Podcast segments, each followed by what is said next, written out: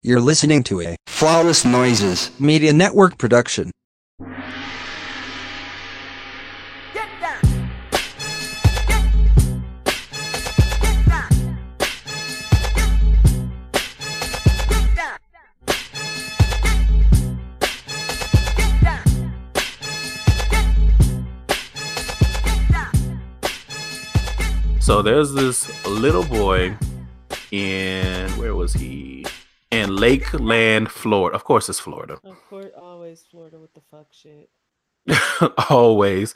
So he refused to recite the Pledge of Allegiance.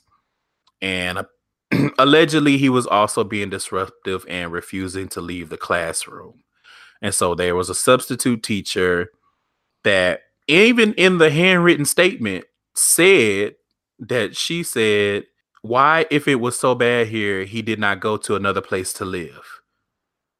And the boy replied, They brought me here because he woke as fuck, clearly. Listen, To which the substitute teacher replied, Well, you can always go back because I came here from Cuba, and the day I feel I'm not welcome here anymore, I would find another place to live.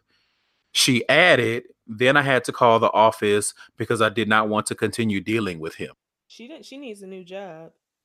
We listen. The the thing about you know teachers wanting kids to challenge ideas and be be creative thinkers and thinking outside the box, but the one the one minute that uh somebody challenges all the bullshit that they are being taught in the schools, now she don't feel like dealing with him. Bitch, you get paid to deal with him. Mhm. and he's not being violent he's not being disrespectful if he don't want to say the motherfucking pledge he don't have to say the pledge you know what i'm waiting on the day i'm waiting on the day if my kid don't want to say the pledge of allegiance okay Yeah. how does she do on her math test that's what the fuck i want to know. Yep. i don't give a fuck about your pledge i want to know how she doing with her studies Get down.